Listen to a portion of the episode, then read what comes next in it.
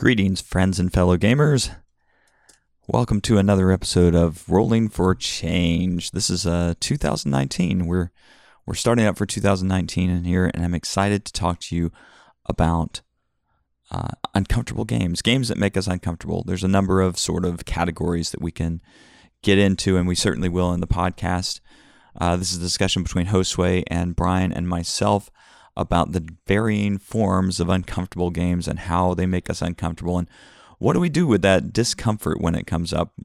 Is it important? Is it not important? Should we run from it? Should we seek it out? Uh, more recently in the past year i've taken on the role of being a supervisor of therapists. This is a really challenging job at times and it results in a lot of uncomfortable conversations and, and i don't know if this plays into the discussion here but I do believe that the more we can be with discomfort, the more experience we have with discomfort, the better we are going to be able to handle uncomfortable situations. And that is not to say that we seek out new discomforts and new pains, but that we are prepared for those terrible things when they do come up you know, it sounds terrible when when we talk about it. It's I'm asking you to seek discomfort. I'm asking you to be okay with being uncomfortable. Sit on a tack and enjoy the tack. Well, maybe it's maybe it's worthwhile. So uh, have a listen, see what you think. We'd certainly like to hear what your thoughts are. Uh, you can send your thoughts to gamers at rollingforchange.com. But either way, here we go. First episode of 2019. Of course, it was recorded in 2018, but you don't know that. I didn't tell you that. Have fun. See you next time.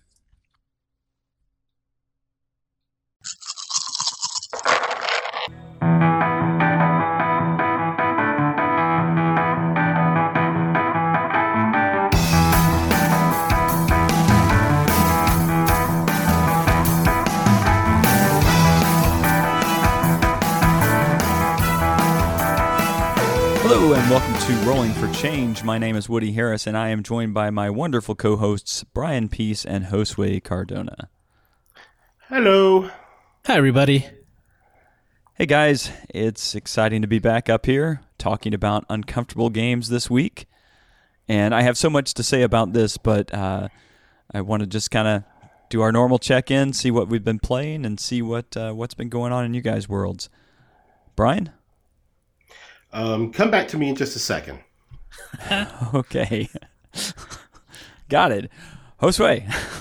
Well, I uh, I just started playing. I'm the, I'm the video game person, remember? So I'm, I'm usually playing video games. So I just started playing Tetris Effect, which is a new Tetris game um, for PlayStation 4, and it has a VR mode, and it is incredible. Okay, it has this thing called a journey mode where you play you're playing Tetris, plain old Tetris, but right. every single level has a, a a soundscape and a and a setting that goes together. And then the speed at which the pieces fall throughout the game changes according to the tempo of the music. So oh, every oh, wow. level not only changes the music builds up like every time you put down a piece it starts it has like sounds from the song and then slowly the song comes in and then every song has like it, ebbs and flows, right? It changes a lot, and then the speed of the of the of the pieces falling changes with the song, and it's amazing. And then it's so beautiful. Like there's this there's this one level where you are um, like flying above the water, and all of a sudden like dolphins are, are, are swimming in the water and jumping up and down and they're beside you and if you turn your head because you're playing in vr you're seeing the entire setting that they've set for you is all around you so you're looking at like in the distance there's just this beautiful horizon and this beautiful water and then next to you there's dolphins and it's it's crazy. There's one in the on the in the desert and like every time you put a piece down it sounds like sand and then suddenly these like um, strange like um, mirages are coming through of these people like riding on camels and then it's a giant caravan and the caravan is moving past you and into the distance behind you and then that sand setting as the music changes. It changes to the surface of the moon. It is incredible. I am in love with Tetris Effect. Like, I, I want to yeah, go right totally now and play Tetris Effect. That's amazing. I, I would have never thought that Tetris could have been revamped and uh, developed into something more modern like that. That's fantastic. Yeah, yeah. There's a music game called Lumines, and I think it's the same director who made. Um, I forgot the name of the other game, but it is it. He does a lot of music games and and puzzle games, and this is just oh, it's amazing. It's so good, and the music is just really really good too. I saw And someone on Twitter this morning. Yeah, yeah, and the VR component. The VR component is optional, but it is it just adds so much to it. And I've I've read a lot of people say that just the idea of the state of flow that you go into in Tetris is like well known. And actually, the game is named uh, the Tetris effect. That's actually a term, a research term for when people start either uh, seeing the blocks. Like after you stop playing, you still see the blocks, or you still hear the music from the game. Um, it's a it's a it's a an effect that has been researched. So it's it's named the, the Tetris effect, and the game is named after that. And the idea is that in VR, you can you can reach that flow state so much uh, faster and, and more okay. easily because there's nothing else around you except the game. It's Wow. amazing. Yeah. Okay, I gotta get my I gotta get my VR set so I can check this out because Yes. it sounds like the best way to do this is to do it through the VR. Yeah. Black Friday sales. Yes, well, I, I think I'll be I'll be somewhere else on Black Friday, but we'll see what happens. I'll be in I'll be in Portland, Oregon on Black Friday.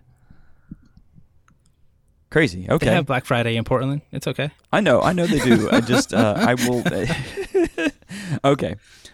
So I'll go ahead and talk about one that I've played that I was just totally enamored of. Um, not a video game, obviously.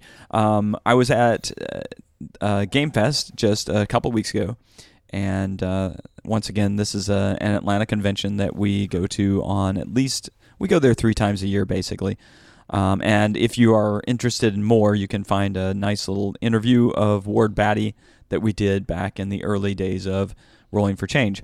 But in this particular one, I didn't get to play many games because I played mostly long games. And one of the longest games I played, not the longest, because I'm going to talk about that one, but one of the longer games that I played was Teotihuacan City of Gods. Now, this is made by the same people who make Tzolk'in and make Marco Polo and a, a number of other really, really great games.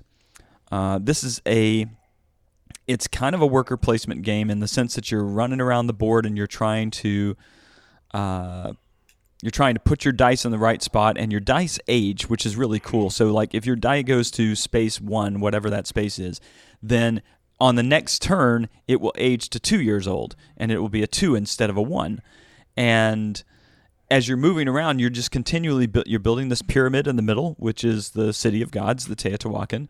You're working on banners on the the pyramid itself, and you're working on building up your abilities to provide food to the gods and whatever else you, you need along the way. It, it's a really fascinating worker placement game, and it, it's done in such a way as even though it's like a three hour game, maybe even longer, it never feels like it's outstaying its welcome. You just want to continue to build your engine and continue to build your abilities to do this. So this is rated pretty highly at uh, Board Game Geek. It's rated uh, an 8.2. It just came out maybe just uh, less than a month ago. Actually, I'm not even sure that the states has it yet. It may just be a release for Essen, which did just happen a couple weeks ago as well. Um, but I highly recommend it. This is Teotihuacan City of Gods, and it's done by NSKN Games. There you go. That was actually one that I was going to talk about, um, but fortunately, I have a backup. I really did enjoy that game. It, it there were a lot of different mechanisms that I've seen in other games that I really like.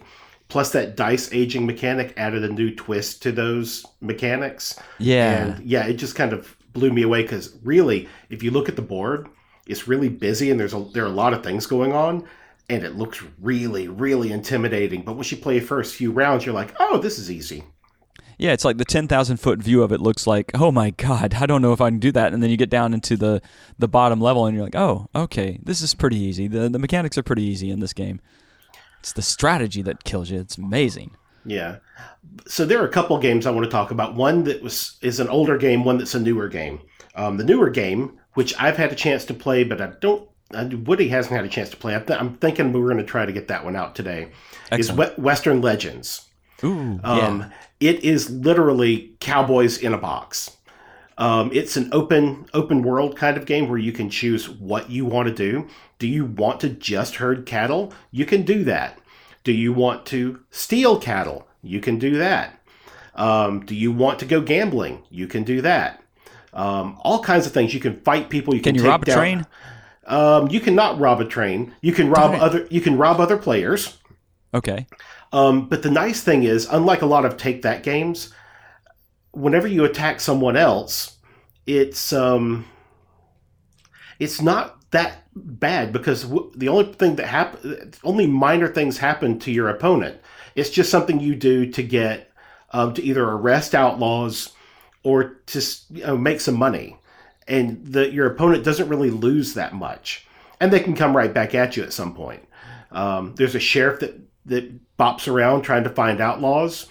There's a man in black who bops around trying to take out outlaws himself, and who you can rob or gamble against. Or it's it's a really neat little game, and it's um, reminds me of this pirate game. I can't remember the name of it, but it's also kind of open world where you can choose whatever path to victory you want to take. You can choose to do a combination of things. You can choose one thing and specialize in it, but it's entirely up to you. And you can get um, points in um, on the sheriff track and become a lawman, or you can get points on the outlaw track. You'll get more points as an outlaw, but then every, you put a big bullseye on yourself with the other players and the sheriff. So it's it's a quick way of making making points, but it's not going to last because eventually you're going to get busted.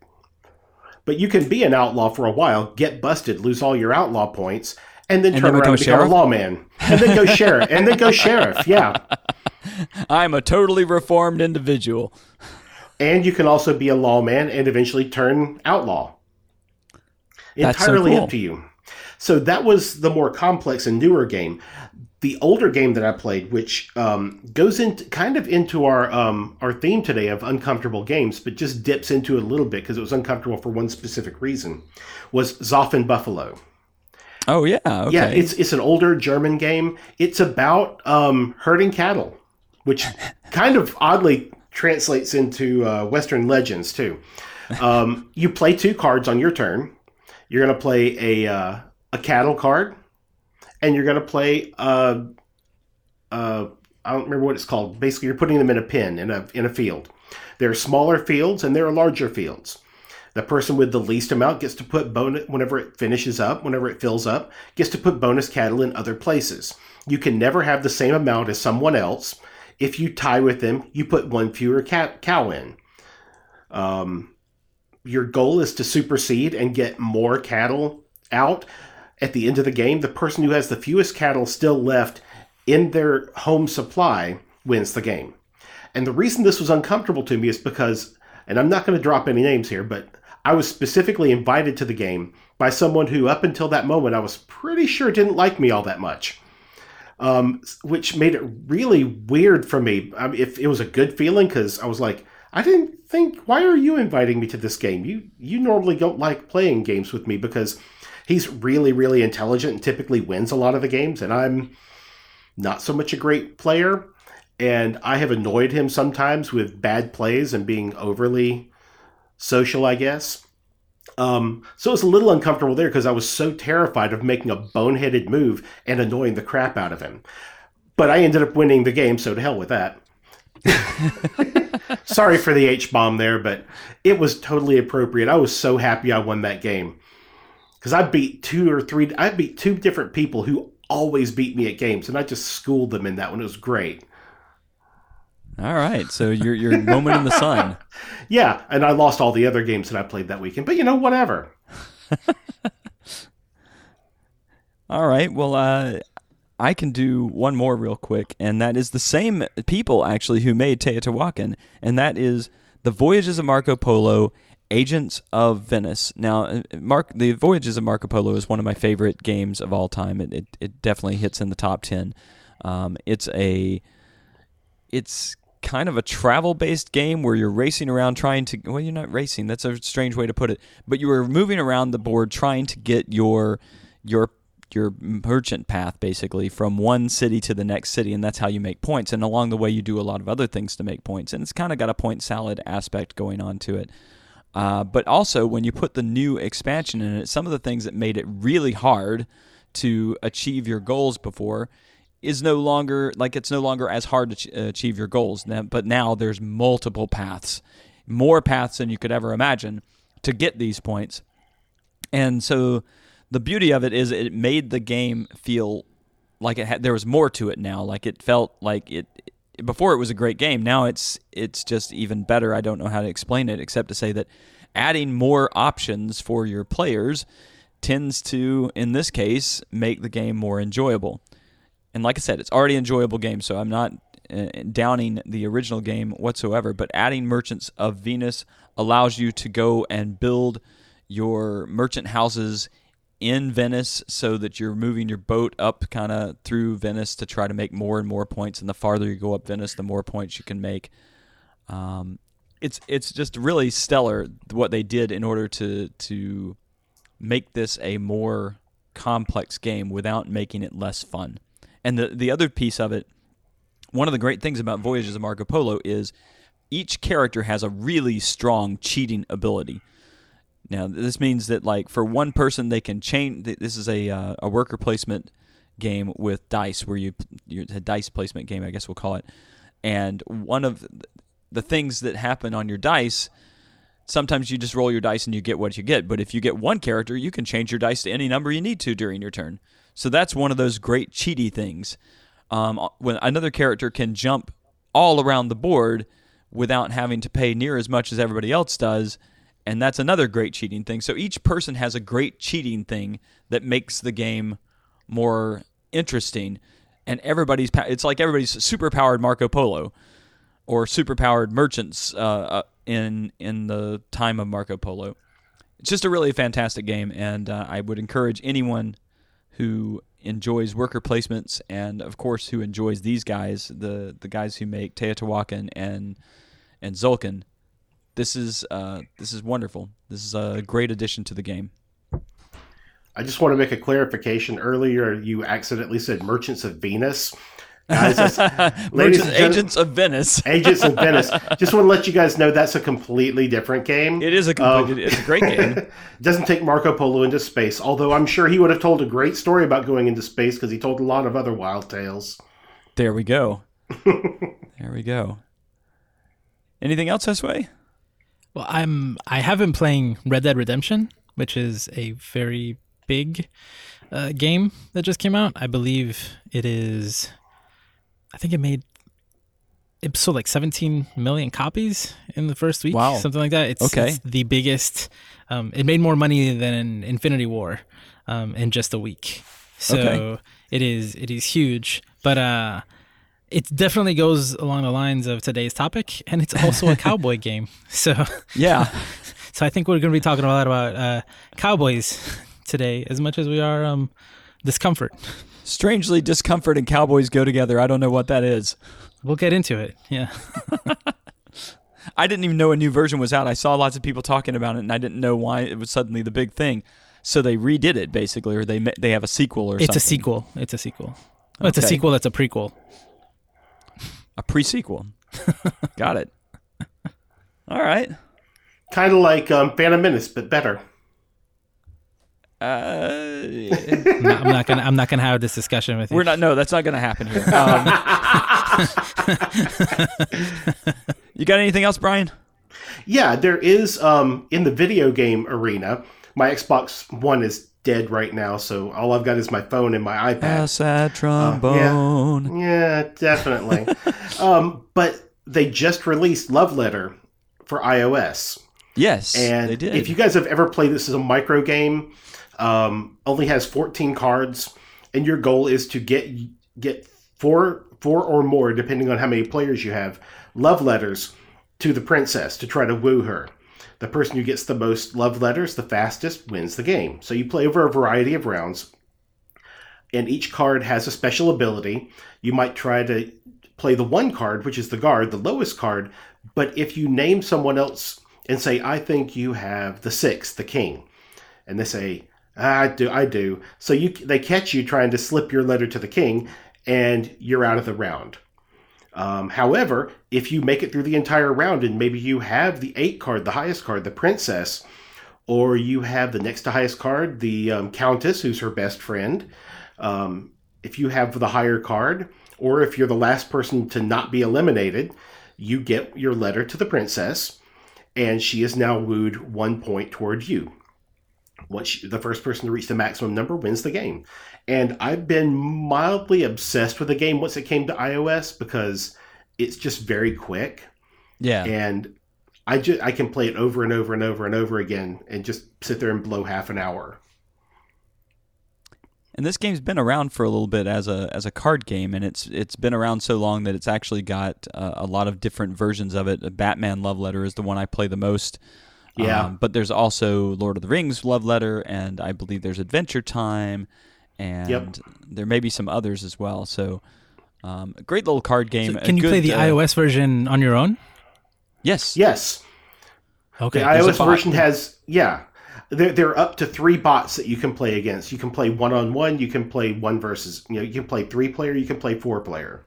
It, it has a the bot is kind of makes kind of dipstick moves from time to time, but I'm sure they're going to fix the AI as they go forward. I wonder how hard it is to make a AI fail on purpose. If it's any harder than it is to make an AI win on purpose, I, I that's uh, That's another podcast. That's That's that's, not totally another Yeah. podcast. I, absolutely. that's a deeper question that we can answer here today. So excellent. Let's uh let's go into talking about our theme today. I, I came on this theme because this uh this kind of matches with a lot of experiences that I have uh with board gaming. I, I shouldn't say that a lot of experiences, but there are times that I just have these moments where I don't know, I just feel like in the game I'm I'm out of place for some reason or I'm feeling really uncomfortable in the place that I'm in. And that's kind of what brought it to mind was there are games that make you uncomfortable when you play them. And and I you guys will have to kind of go along with this for a minute here because I I, I kind of made some categories of uncomfortable games so I could we could talk about them in some way that would make it a little more um, I don't know, organized or something. Uh, so there's discomfort with the mechanics or the fit of the game, which is basically when you sit down to a game and you whatever's going on in the game. It's not the game itself, but it's the style of the game. Like you know, maybe somebody's uncomfortable with worker placement games, or maybe somebody's uncomfortable with with um, games that are creative games because they they, you know they put them into an, a space of AP or something. And so AP, I guess, is one version of discomfort. Um, there's discomfort with people at the table, which happens sometimes because you just can't know whether or not. I mean, you just when you sit down with people, you don't always know who you're playing with, and then as you learn who they are through the game, sometimes you might get uncomfortable with the process that's going on. Um, there is discomfort with the theme or material presented, which I imagine is going to fit into what you have to talk about a lot, Josue, and, and actually what I have a lot to talk about, um, which is just this idea that, that whatever's going on in the game, the theme is really making you squirm a little bit. Um, then there's self-presentation in the game. So the way we present ourselves in the game, you know, you're sometimes forced to present yourself in different ways that don't feel comfortable. One of those being to put yourself on stage like in a party game like Time's Up or something where you have to you have to act out or be somebody different than you normally are. Um, even Werewolf to an extent has that. Um, and uh, just a couple more. The the game is bigger than me, which is when you sit down to a table and you find that I don't know how I'm ever going to equal up to what's going on in this game. And you sit through it because you're trying to be, you know, the best possible person you can be in the moment, but you know that inside you're dying a little just because you can't figure out how to play the game. And then similar to that is I'm new to this game, but it's challenging to keep up. So it's kind of the same idea. So those are the categories I came up with for kind of talking about how we get dis- uncomfortable in games. Hmm. I'm thinking about the social aspect about about all of this because um, as you're talking, I'm thinking of examples for each one, and some of them, like you know, usually I'd be like, oh well, you know, if I don't like the theme, I can just I can just shut it off. I can just go. But if you're in a social situation where you're at a table and you've committed to game night, and you decided this is the game we're going to play, right? It's it's harder. Um, It's harder because how you you to deal with commit that is to the very other different. people. Yeah, yeah, yeah. It's harder to just get up and go, and all your friends stay behind and they're playing the game versus like changing the channel. You know? Yeah, because that's that's what you can do with a video game anytime. Yeah. I mean, but I can even Or a say book or in a like movie, right? Mario, Anything. Mario Turban definitely doesn't seem like an uncomfortable game. But when I'm up in the sky, hopping from one piece to the next, and I, if, you know, if I miss, I that's utter doom. Those are those are fairly uncomfortable moments. Yeah. Yeah. So there's a stress aspect too that gets in there, I believe, sometimes. So what are some games that you guys have played that that have been uncomfortable, and we'll maybe kind of look at it from that perspective, what which where it fits at.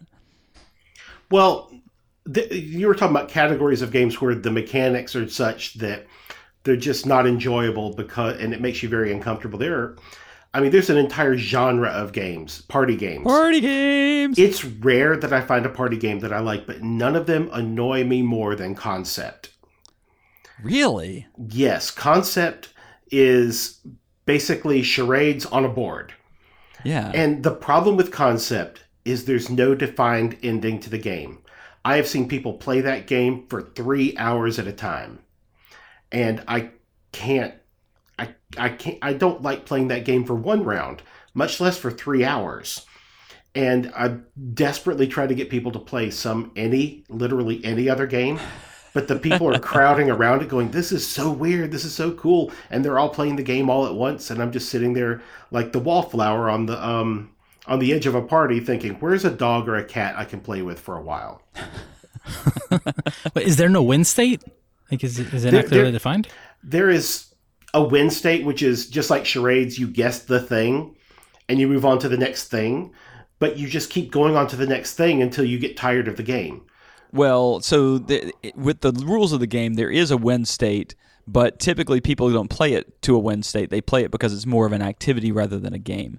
Uh, Gotcha. Because it's Like, oh, another let's way go of doing again. charades. Let's just go yeah, again. exactly. Like that, because it's like just that. so much fun. I mean, I, I, I'm obviously not speaking for Brian here, but it's just so much fun to to, to use the board as a charades tool to try to get somebody to guess what you're trying to guess, help them to guess. Um, but yeah, I, I can get that. You know, if you don't enjoy that kind of activity, then it would be an uncomfortable situation, and that's that's the social situation where you're kind of needing to bow out. Yeah. What about you, Josue? What's uh what's been uncomfortable recently?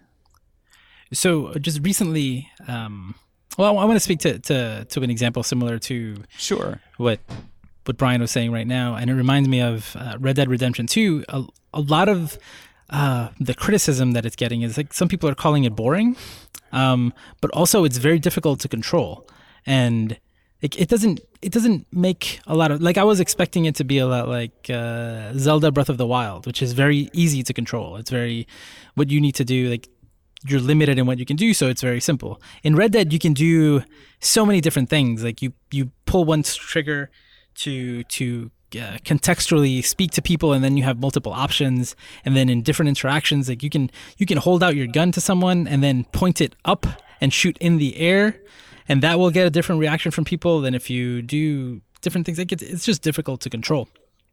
And that can be very uncomfortable when you have 20 different options on a controller and you don't know what button to press and, and you don't remember uh, and you don't you want to move a certain way but the way that the game wants you to move is is different. Like that that that's very uncomfortable.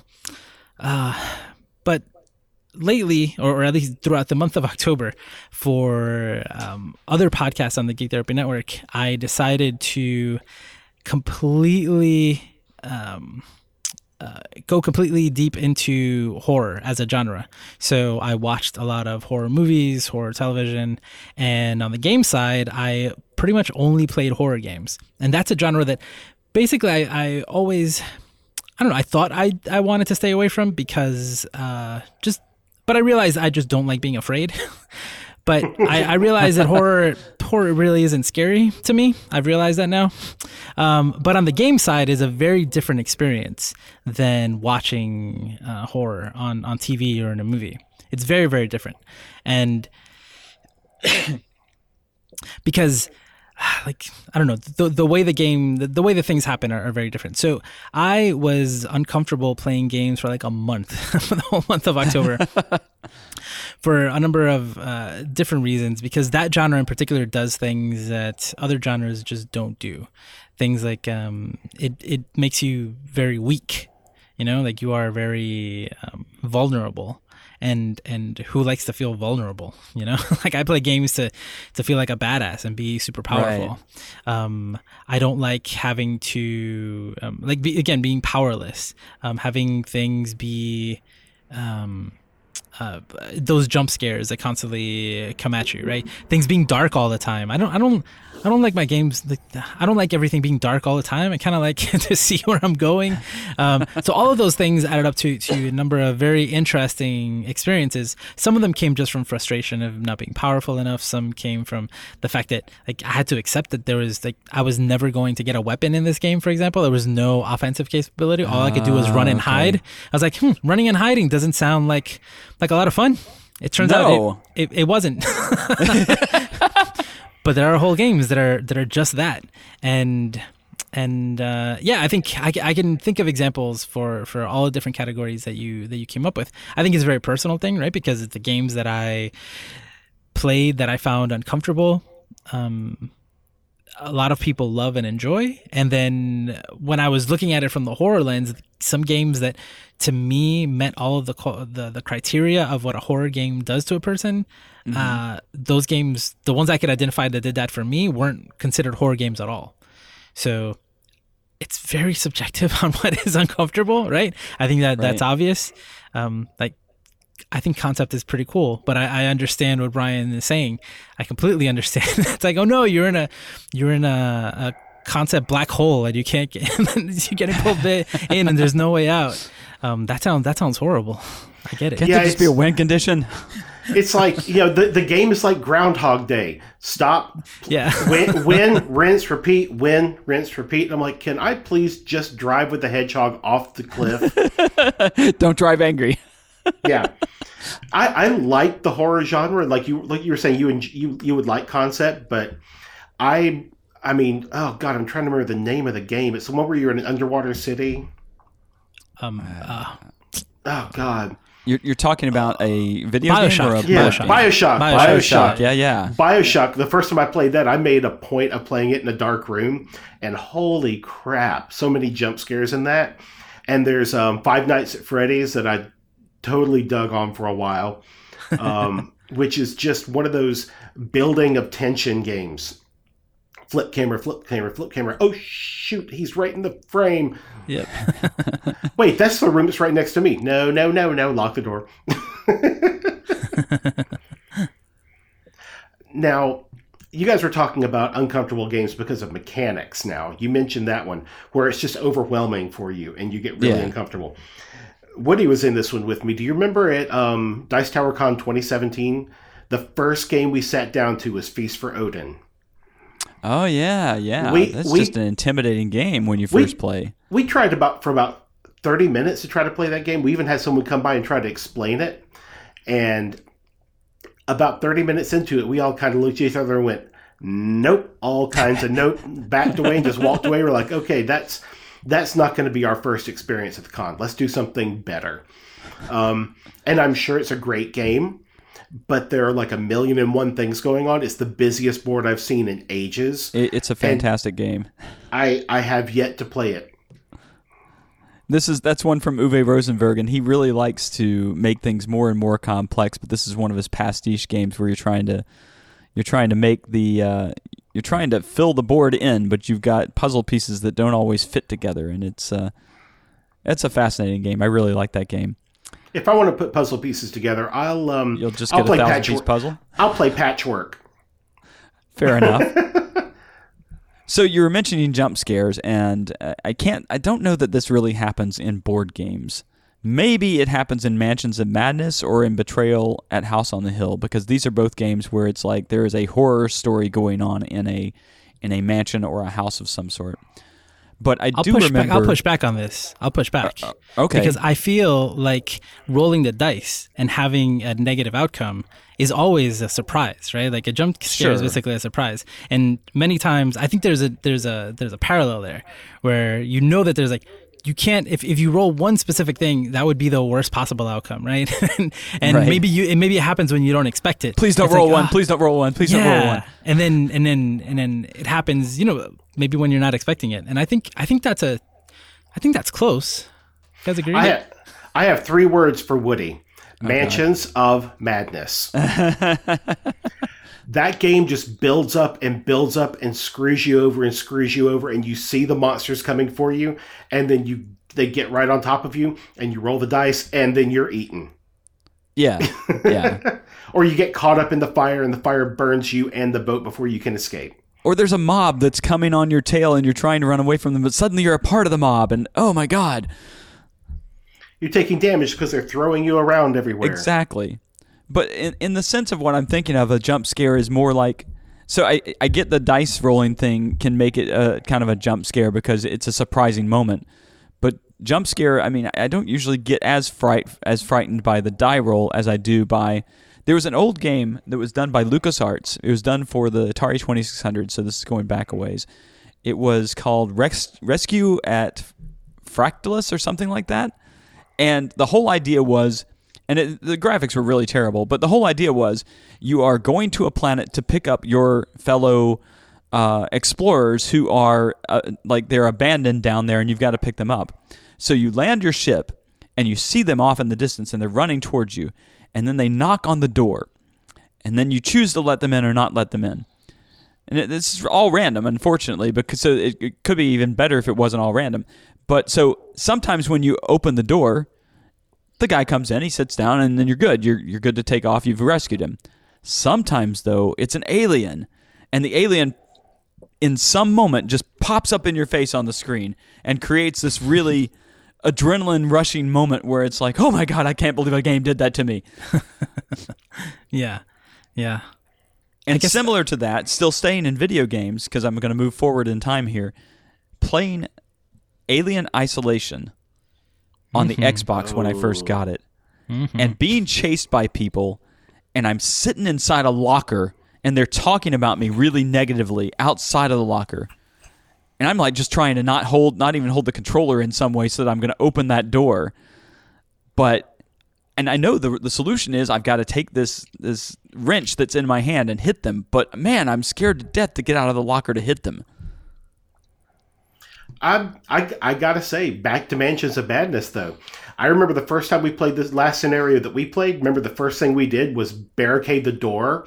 Yeah, Um, the reason for that is because the first time I played it, which I think was my with my friend Luke, during the old version where, that didn't have the uh, computer yeah, um, assisted the comp- uh, the app assisted. Um, we opened that door, and right there, right in front of us, is one of the things. One of the people that wants to kill us. And I remember my first thought being, "Oh crap! Oh hi, how are you doing?" And it was it wasn't as much of a jump scare as a horror game because there's no movement associated with it.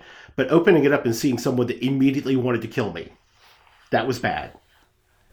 yeah. I, I'm not remembering that time, but I, I I do remember a lot of times where I can say that Mansions of Madness does a really good job of creating atmosphere and creating those moments of it, it's almost like you know we're talking about discomfort in games and it's almost not uncomfortable but it is scary so maybe scary is not always a genre of uncomfortable but i those moments where it feels like you're going to jump out of your skin those can be really unsettling moments They can be, yeah. I mean, some people love them, but uh, but I think for some people it can be uncomfortable. And yeah, I, th- I don't think that uh, board games can have a scripted jump share, uh, jump scare as uh, like a like a movie or a um, or a video game can. But I still think, yeah, like all those examples, pretty good. Yeah.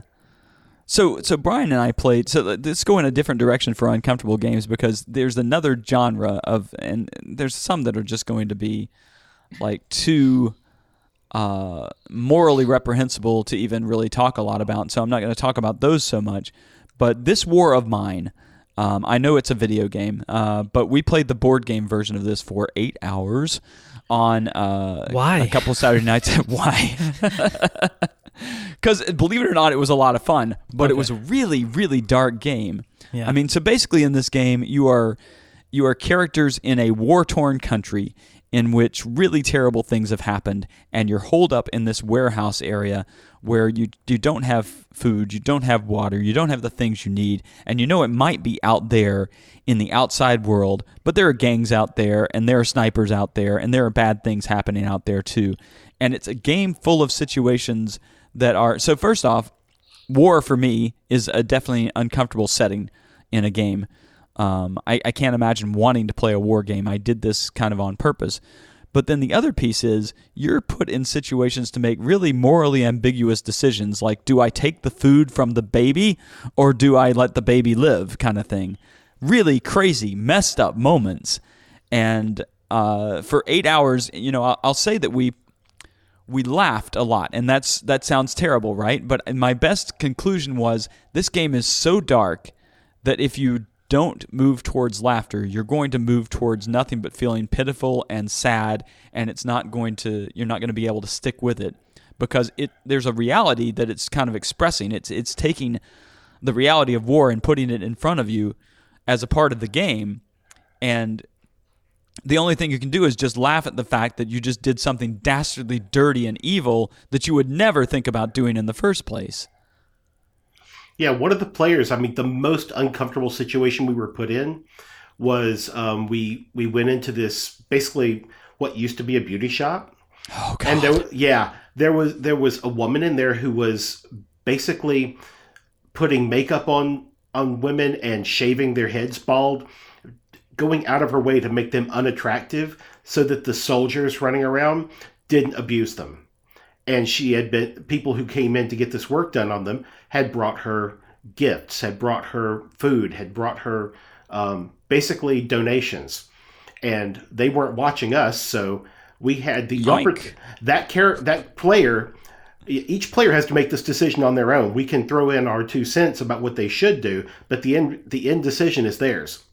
And your decision is: do you steal the donations because there's food there, or do you leave them and go elsewhere to find stuff? And we sat and discussed it for a few minutes, and then finally, the person It was not a unanimous vote. no. Um, and the person whose decision it was said, I'm taking everything. We got to survive. And half of us were like, oh God, we're going to the bad, we're going to the bad level. We're going to the bad place now. But I got to say, it was eight hours, but it felt nothing like eight hours. It felt to me like it passed by in four hours because there was so much discussion around the table of what we were going to do that you you stayed involved the entire game.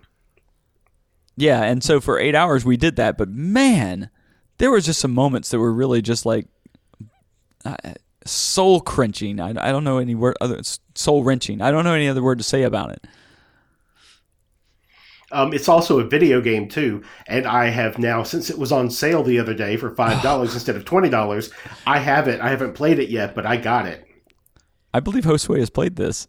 Yeah, yeah, and and only in little bits because it was it was not a fun game, and Right. there was no social peer pressure for me to keep going, so I stopped. but I also have it. Why would we do this to ourselves? Why would we play games that are uncomfortable to us? Well, I have another game on my iPad called Papers, Please. If you guys ever played that one, Yep. Yep. You are basically um, you're someone who allows people to either come in or go out of a country, and they give you their papers, and you have to decide whether they're forgeries or if you want to let them in, if um, if they're legit for whatever reason or not legit, or if you just don't want them in, and you have to make these moral decisions and decide whether to let people in your country or not. It's one of these um, basically a, a very regimented country, uh, very dictatorial, and there's no telling what you're going to be letting in or not. the game the the most messed part about the game is that yeah it presents you with this idea that it's up to you basically if these people get into the country or not people and people will tell you why they're fleeing a particular country and sometimes they're lying but you don't know the what the game does is is that it, it makes it uh, it makes the process go faster and faster and gives you less and less time. So it makes you um, it doesn't give you enough time to actually look at the information to do your job properly. So, you have to make some decisions on the cuff. uh-huh, Yeah. that are that are like these people's lives are in your hands basically. Like someone comes to you and tells you like i'm i'm i'm running away from you know like my family is in danger. They're going to kill us if i go back. I can't go back. And then you think you saw mistakes. You're like okay go back. But then they can go forward and maybe it was i don't know the game is very black and white in some in some things. So it's like it might be a terrorist or something that came through. And then Right. but it's all on you basically. And all you're doing is like looking at a passport looking at a list of documents and stamping yes or no. And then it just that goes faster and faster. And you can imagine all the things that go through your mind especially today. Like that game came out years ago but today it has it's way more relevant than it has ever been. Yeah at least in the united states. There's another board game that falls it's into a that very uncomfortable category. game. Yeah, very much. Bet. Um, there's another board game that falls into that category in some in some ways. It's Freedom: The Underground Railroad. We've talked about this game Yeah. before, but there are these uncomfortable moments where you there's no option but to sacrifice someone, and the someone you're sacrificing are slaves that you're trying to get from southern plantations up to Canada, so to give them freedom. But sometimes someone's going down, and you have to choose the lesser of evils to get these three people through. You have to sacrifice someone else, and then the idea that this cube you're sacrificing is a life. a human being that you are sacrificing, sending back to to the south, so you can get these two or three people through. And the first time someone ever said that, we're just gonna have to sacrifice this one, and we all just sort of froze and looked at each other. We looked at each other and we're like, uh, "Did we just decide to sacrifice a person?" Oh, that's that's that's dark. Yeah. it is dark, but I, I think one of the nice things about these games that like this War of Mine and it sounds like Passports Please as well as Freedom the Underground Railroad is that they are you you're, might remember a concept that I talked about a while ago when we first started rolling for change called Ludotsly. This idea that uh, you can use a uh, a game to uh, increase your ability to make choices and to you know it's not a static media so you're getting involved in something. Um, this is a perfect example of that because you're you're learning the lessons that you need to learn about some really stark realities through the through the medium of the board game or through the medium of the video game. Uh, you know as a result of being involved in this particular uncomfortable situation so the value then at least has an external value in that you're starting to kind of think about the world in a different way as a result of playing a game, which is a pretty amazing idea when you think about it, that a game can change the way you think about things.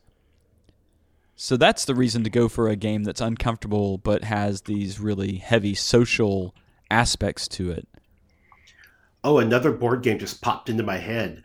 Um, I've never played it before, but I've heard people talking about it, and I kind of want to at least try it once just to see what it's like. If you, you ever hear of a game called Tomorrow? No No. Okay, tomorrow you are playing one of the world powers. And in this, on planet Earth, we now have an overpopulation problem. In order to control the population, you play basically you're a, a one world, a new world order, and you're trying to decide among yourselves how to reduce the population. But you want your population at the end of at the end of all this to be the highest population, but not so high they can't sustain themselves. And the way you're going to reduce the populations is by either conventional military, terror attacks, biological warfare, or nuclear weapons. And you're trying to destroy each other's power base so you can not specifically so you can have world power, but so you can reduce the population without them knowing that you're reducing the population just for reducing its sake. Wow. Yeah. Um, and it's just this fun? idea that I've never played it. I want I want to play it at Oh, some okay point, okay but I've never actually played it. Um, I've heard that some of the mechanics are a little wonky, and one of the, some of the world powers are more overpowered. And I was like, uh, but I still want to try it.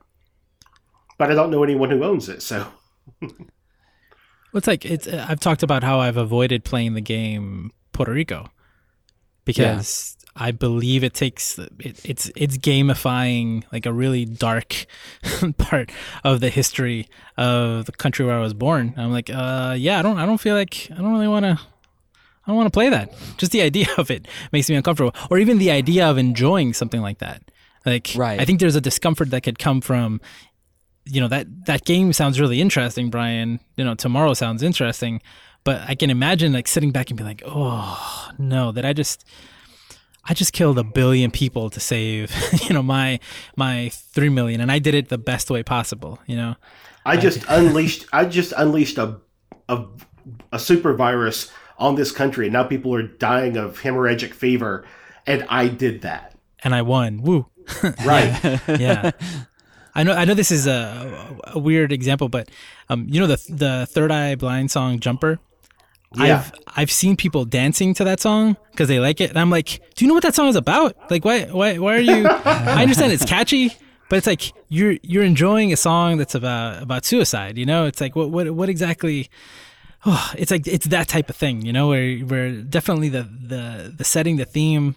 I don't know. It's like in some games, I have no problem shooting lasers at aliens, but it's more uncomfortable for me to shoot real people with realistic weapons, and you know, I, I that makes me really uncomfortable. In fact, when I when I play military shooters and things like that, I usually turn off the the volume because just the gunshots make me Oh yeah, make me uncomfortable. and you can hear the sound And yet- of the people sometimes. And yet there's this on the one game. game. Yeah, yeah. And then there's this one game called Oh, what is the game called? I can't remember what the game is called.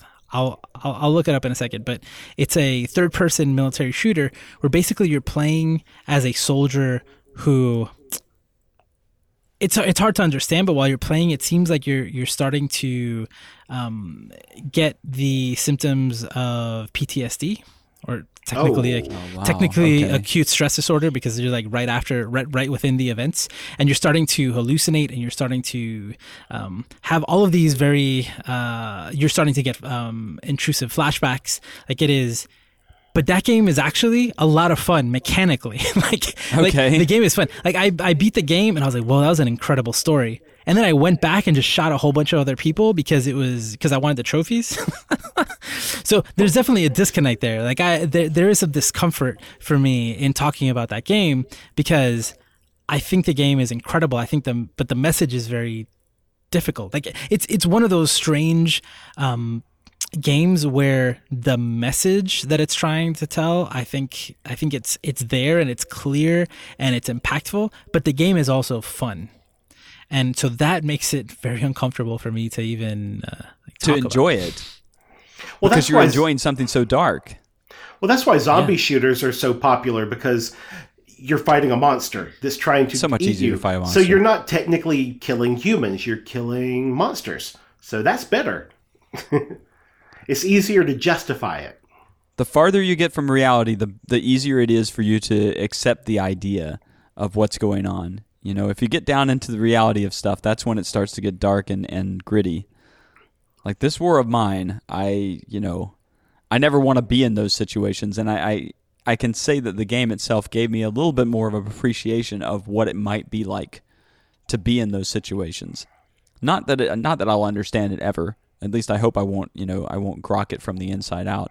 But just that there's realities that I don't always think about when it comes to these situations in the world.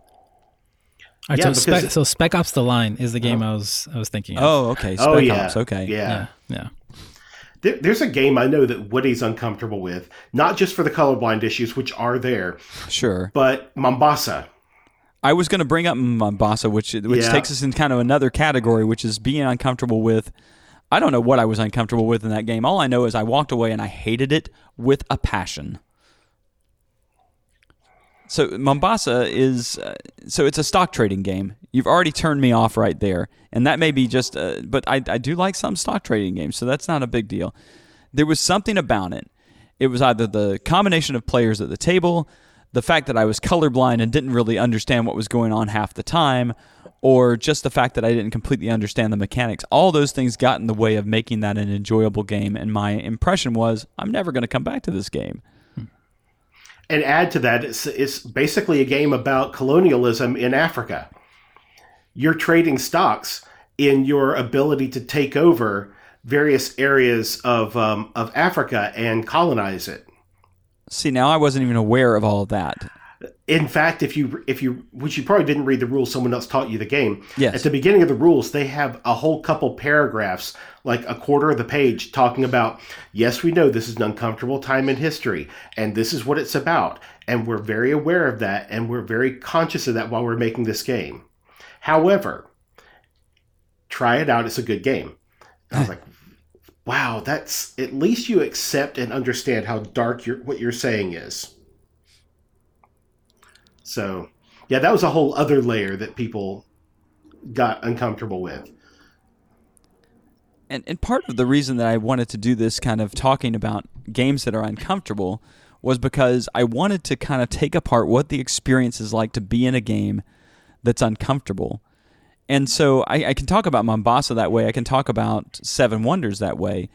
There there is a sense of helplessness. And so earlier on, Josue, you mentioned vulnerability, and I'm thinking that maybe that is sort of a linchpin for a lot of uncomfortable games. Is this sense of being vulnerable in the moment. In the game Mombasa or in the game Seven Wonders, which are two of my least favorite games of all time, I'm I'm vulnerable in the sense that I just don't understand what's going on. I'm just not able to piece it together. There's just too much going on that's beyond my peripheral view to allow me to make good strategies in the game. So I'm sitting there and and the self-talk that's going on is like I don't know what's going on.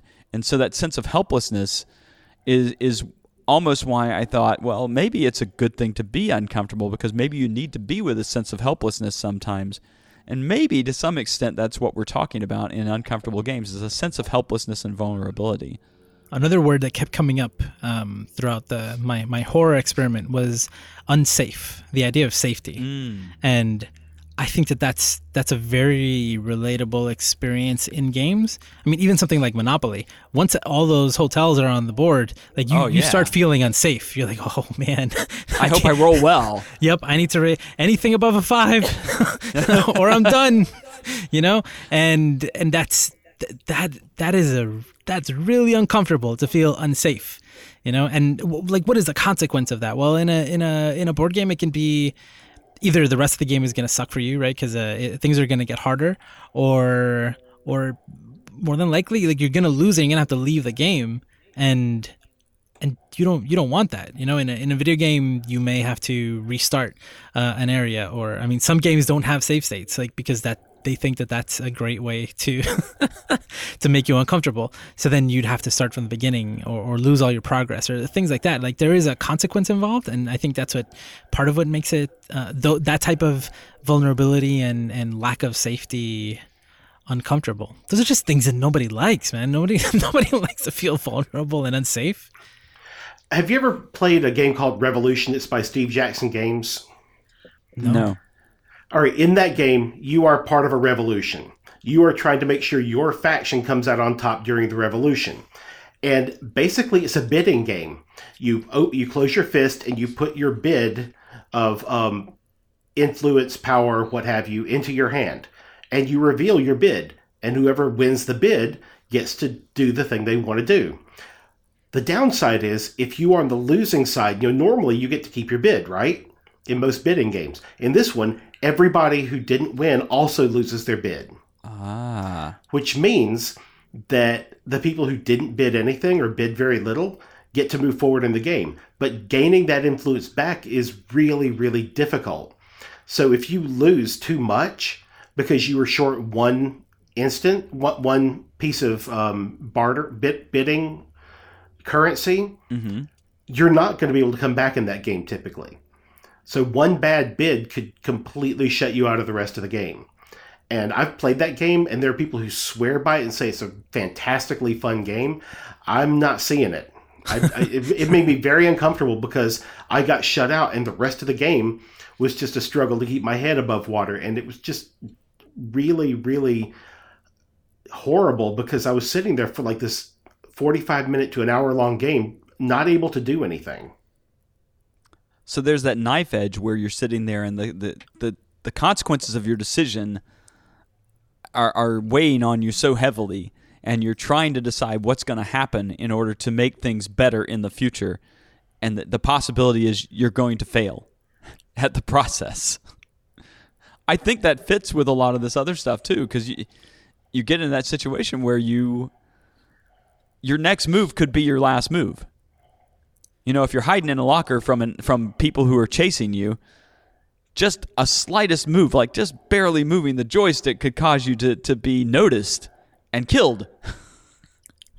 No, I mean, so so I've stopped playing many many games because of discomfort, right? And that discomfort could be different things. Like the example you just gave that reminded me of The Last of Us. I was like, wow, this is an amazing game. It, it's critically acclaimed, a video game on PlayStation. I'm playing it, and I got to a point where I was like, nope, this is the, the it's just too tense. Everybody here hates me. They're super violent. I don't even want to know. Like, I don't want to take the chance. I just turned it off. I've never played it again. And wow. there are many, there are many games where I've just stopped because it was so uncomfortable. But there there are other games like I mean, it, it's funny you guys have brought up uh, multiple times like pl- playing with a group of people and there's a couple bickering in the at the table. It's like all of a sudden my favorite game can be super uncomfortable and I don't want to be there anymore. And I'm the type of person who you will usually bow out of any situation, even even if it bothers people, just to to, to not feel that discomfort. But I'm but I'm trying really hard to think of like when it's worth it because which which is really hard for me to do right now. think about mm-hmm. examples of when it's worth it because like depending on the type of discomfort, um, like that's that's where the that's where the drama comes in. That's where that's what can make what can make a game exciting. Like having that discomfort and then overcoming it can feel amazing if it's really the game. But if there are external factors, um, like the theme, like the people that you're playing with, I don't think I don't think those things are worth it. I don't think it's even I don't think there's a solution to that. So I th- I think so that's a good question and that maybe that's what I was getting at. Is it worth it? I think that there's some value to being with discomfort. Just in the sense of that you have to like in an in an uncomfortable moment you have to be with yourself and you have to know how to handle that. And I'm not suggesting that you should go out and put yourself in harm's way. Like you know there's a difference in the kinds of stress you can introduce to yourself. There's there's distress and there's eustress. And so i would not suggest anybody play any game that's going to create distress which is the negative version of stress. It, it creates kind of a sense of helplessness and a sense of uncertainty and that on the edgeness. But the eustress is like think about hang gliding. That's a great idea because that's like so you're flying you're experiencing this, you're still feeling stress, but there is it's worth it in that sense. So you can you can get stress that's worth it out of a game, I think, if it if it some way uh, empowers your character. And I can certainly think, you know, okay, you're sitting down with a couple who are bickering. Not that I've ever done that, but you can sit down. Sorry, I'm just poking. I know, I know that's a lie. uh, um, so I'm thinking that you sit down with a couple, you sit down with people where you're feeling uncomfortable about it. But maybe you like all the people there. So now the purpose of being in the game is because you like all the people and you're sacrificing yourself a little bit for their joy and pleasure. Or you get to that point in the game where you're like, I am worthless. I am not going to be able, I can't figure out what's going on in this game anymore. But since everything rides on whether or not I stay in the game, I'm going to stay in the game right now. So those those situations make it worth it to play an uncomfortable game. But uh, maybe there are some game. Maybe it's a matter of weighing things out, and a lot of times those discomforts, like the discomfort with the mechanics of the game, or the discomforts with the people at the table in the game, are not choices that we make. They're they're situations we find ourselves stuck in. Like, oh, Man. oh, it's this kind of situation now. Like, there's one thing that this show has done from the beginning is try to connect real life to to to our gaming experiences. And i feel like there's there's a lot of life lessons here but it's one of these things where i'm it is so case by case right? Like i would i would never say if it's uncomfortable get out immediately because that's not the answer for most situations. And i don't think it's the answer for most games either. Like there, there can be fun to be had um yeah. beyond that that discomfort. Um and in and in life the same way. But there are situations where the answer is like, no, no, just get out. Like, there's no reason why you have to spend three hours waiting for everybody to finish concept. like, when you could have been, you could have played so many other good games. Like, there's other stuff to do. You know, it's hard. I think with that one, it's easy to step out. It's just, I, I- Yes, I- but- guys, I'm good. I'm, I'm, I'm good. I don't want to play right now. And Yeah, everybody the else keeps playing. The Not problem was the problem was that the game was brand new, and literally every single person in the game group was crowded around this table playing, and there was and they had just asked me to teach a game, so I had the game set up, and they all just kind of wandered away in in uh, in curiosity. And three hours later, I packed up the game and left because everyone's like, "Oh, hold on, we'll be over there in a minute." a minute turned into an hour, turned into two hours, turned into three hours. I'm like, okay, peace out. I'm done. And I did, to be fair, play it two or three rounds of it. But after two or three rounds, I was like, okay, now I've had enough of this. I've I've had my experience, and nope. Of There's all the another- games we'd keep going back to, I didn't think Concept would be the one. right. That's the most uncomfortable game. Um, there was one other uh, game that I played recently that was really uncomfortable, and it was uncomfortable because of the theme of what was going on at the time. We were playing Dungeon Crawl cra- Classics, and there's a situation where y- if you go this way, you're going to have to slay this really nasty thing. And then we did. We slayed the nasty thing. But the nasty thing was big enough that it blocked the passage. So we could have just turned back. We should have just turned back. No, instead, we decided to carve the body out so that we could go through it. And Brian was the DM, and he did a great job of sort of uh, making this the most gory experience I can think of with the with the entrails and, and all the things that we're going through and I was just disgusted with myself. I was disgusted with the party. I was disgusted with the game. I didn't want to be a part of it anymore at that point because it's just gotten to the point where I'm kind of sick to my stomach over the activity that we're doing. We're going through a monster. I get it. It's a bad guy, but we that was really hard. I want to make it clear I in no way condoned what they were doing, and I made it that horrible trying to dissuade them from continuing on. But no, to we discourage continued. them. But they kept doing it. I'm like, okay, if you guys really want to go down this path, I will take you there. But just recall, I did. I, I tried to encourage you to go the other way. None of us walked away happy with that experience, and one of us at least was like, "I told you we we shouldn't go this way. We shouldn't go this way." I wouldn't say no one was happy with that experience. The guy who instigated it, Okay, totally fine. okay with the experience. Fine, yeah. I, I'm, I'm curious. Was it like people kept rolling to just kept ha- keep hatcheting through the thing, and like you were going through its body? Like, Uh-huh. oh, Yes. whoa! How long did this take? Maybe Well, about fi- twenty minutes. Finally, the other ogre pulled pulled pulled the legs out. Was like, okay, I, I had had enough of it, so he grabbed the legs and pulled it back, and they got a couple shots off, and he backed off, basically telling them, you know, come on ahead forward. You come to me, and they were at that point they were like, now we're all going to die if we go. Did I mention that this was the ogre's brother that we were carving through? Hmm. Oh yeah, he was in no way happy with them. This is just a dark moment in gaming.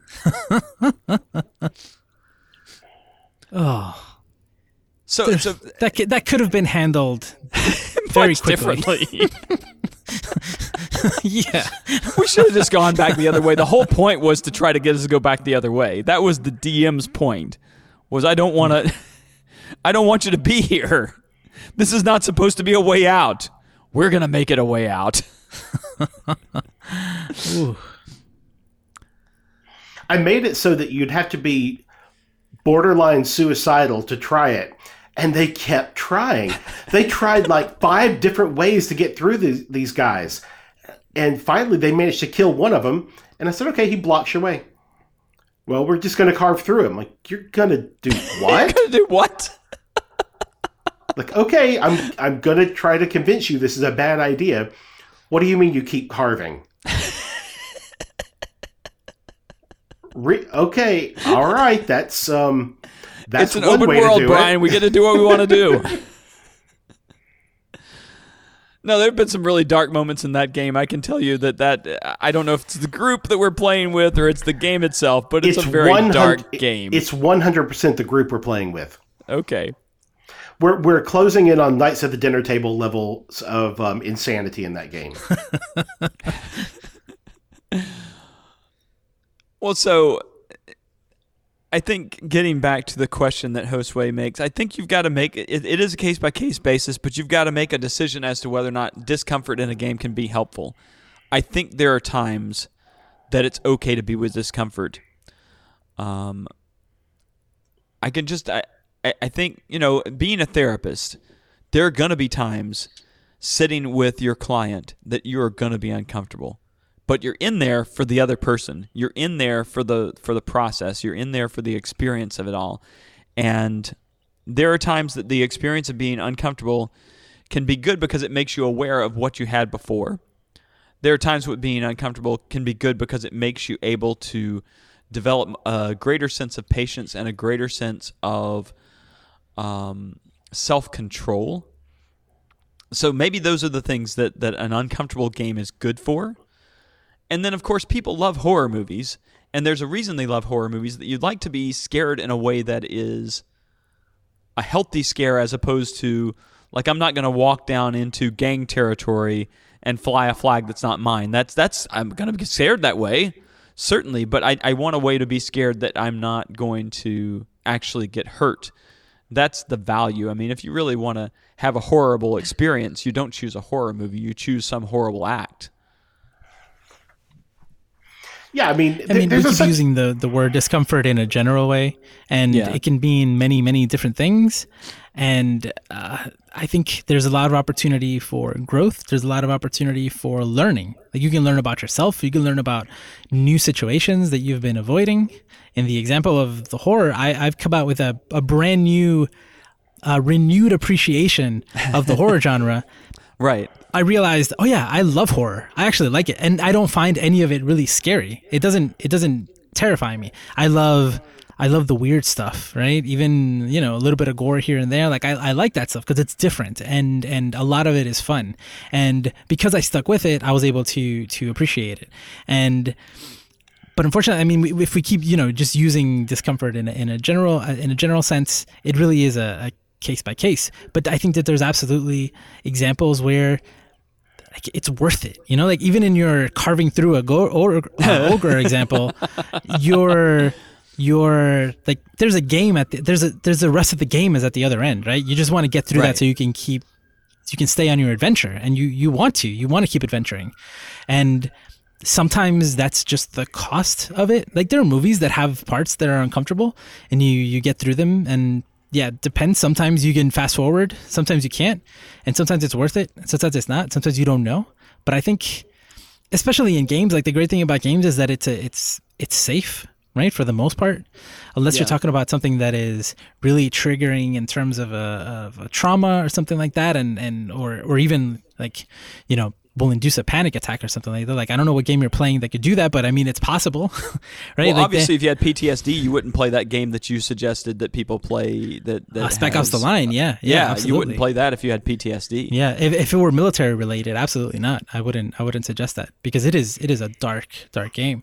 But you know, it's it's it's hard, man. I, I want to hear people's examples. You know, I want to hear more examples of of cases where you would or wouldn't continue or where you would stop because I don't know. It isn't it isn't like we can even give suggestions on how to cope necessarily, you know, because then it's like, how do you deal with being uncomfortable? You just stay uncomfortable until it's over, right? It's Well, like, yeah. well, you know, um, Well, Maybe- sitting in maybe not. meditation can be uncomfortable, and you you you do it because the other end of it is is worth it. So you you know you, you sit with it.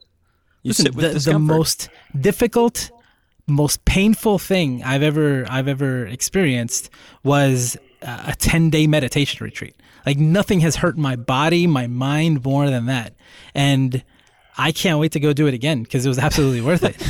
Exactly. So that's Yeah. that's the thing right there. That's where discomfort becomes good, or being in an, an anxious place becomes good. but uh, potentially like there's there may be potentially something good on the other side but that isn't always necessarily the case like playing as a dictatorial like mass murderer of the world isn't necessarily gonna feel better at the other you know the next day because because you won the game because Right. you, you went through it i don't know depends Yeah, I mean, that that level of discomfort, I've I've experienced that with a movie once. I just heard about it and knew, nah, not going to watch Human Centipede. I'm not going to no, do it. No, absolutely not. It's I not, have zero interest in that. I have no reason to do that. So I, I guess you're right, Josue. It, it, we'd like. I'd love to hear from other people what what causes them discomfort in games. What what's the stopping point, or why stop, or why keep going? All these questions are kind of in the air now, and hopefully, our listeners can can take some time and go to the forums and answer that question for us, and, and let us know what their experience is like because there's a wealth of discussion here that we can have but we're just three people and the, the world is much bigger than us so I, i'd like to hear many more people talk about this Yeah, that sounds. I, I that's one of the things I've enjoyed about our our one live thing was we got to hear people's stories, and that's always fascinating to me. yeah so like i said c- come on into the forums and, and once we uh, once we get this up come into the forums and talk to us about it. And uh, I, i'm excited to uh, talk to other people about their experience with uncomfortable games. So i think we need to wrap up guys but is there anything else before we close out the show no i feel uncomfortable now i want to go let's let's take a really un- long, uncomfortable silence, and just let the listeners just sit there for a minute. Yeah, in my like in my classroom right now, I do have to throw this in. We've been reading um, Night By Elie by Wiesel. Elie Wiesel. Um, we read A Long Way Gone, which is the story of um, boy soldiers um, in in uh, Sierra Leone. Mhm. Um, just a, a lot of some Ray Bradbury stories that were that are um, dystopian, and the kids are like, "Are we going to read something that's not thoroughly uncomfortable?" It's like, yes, eventually, yes, eventually, you're going to read The Alchemist, so that'll be less uncomfortable. There you go. All right, so I'll, I'll. That reminds me, you know, like school is uncomfortable. Can be. uh, For I hated school as a as, as a student, and it's one of those examples of things that like sometimes you sometimes you have to go through it, and I don't know. I think you know, depending on on what it is, there there are helpful ways to help you get through it, so it's less uncomfortable. Mm-hmm. So can I mean that's that's just a very general statement, but there there are some things that whether because it's your decision or or not, you kind of have to get through it to get to you know from point A to point B. There's gonna be some discomfort there. There's I think more value in being able to tolerate it than not. Um, but just stay safe out there, I guess. be careful. Yes, play safe games uh, unless you feel like playing unsafe games. I have to throw this out there because um, it was it just popped up on my uh, Facebook Messenger. Um, I have been asked to if I am ordained to perform weddings, and yes, I am actually. So I had to tell this person that um, I am actually a Dudeist priest in the Church of the Latter Day Dude. Oh my god. And I said, "You guys, you guys have your own your own vows." She goes, "No, you can come up with something." And I'm like, "Oh, oh, I hope I do this right." Wow. But I'm going to be or officiating at someone's wedding. I'm uncomfortable for you right now. Fortunately, she said, "You don't have to be too religious in this." I'm like, "Oh, no worries." I'm, I'm, right. I'm just going to abide in this situation. The dude abides. Yes. Excellent. Well, on that note, uh, thanks guys for for talking to me about uncomfortable games. I'm still uncomfortable with many games, but uh, I will work on that. And uh, I appreciate you guys' input very much. You are most welcome. Always a pleasure. So until next time, guys, uh, keep on rolling for change, and, and we'll see you again soon.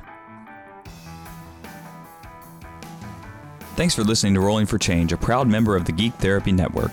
This has been episode number 24 The Discomfort of Gaming.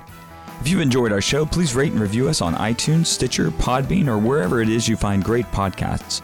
Also, please send your feedback to gamers at rollingforchange.com. Remember to check out all of the amazing podcasts from the Geek Therapy Network at geektherapy.com. If you find that you enjoy our theme music, it's from the band Rocket Scientists, and you can find more great stuff from them on bandcamp.com. Once again, thanks for listening. Get out there and find some discomfort and keep on rolling for change.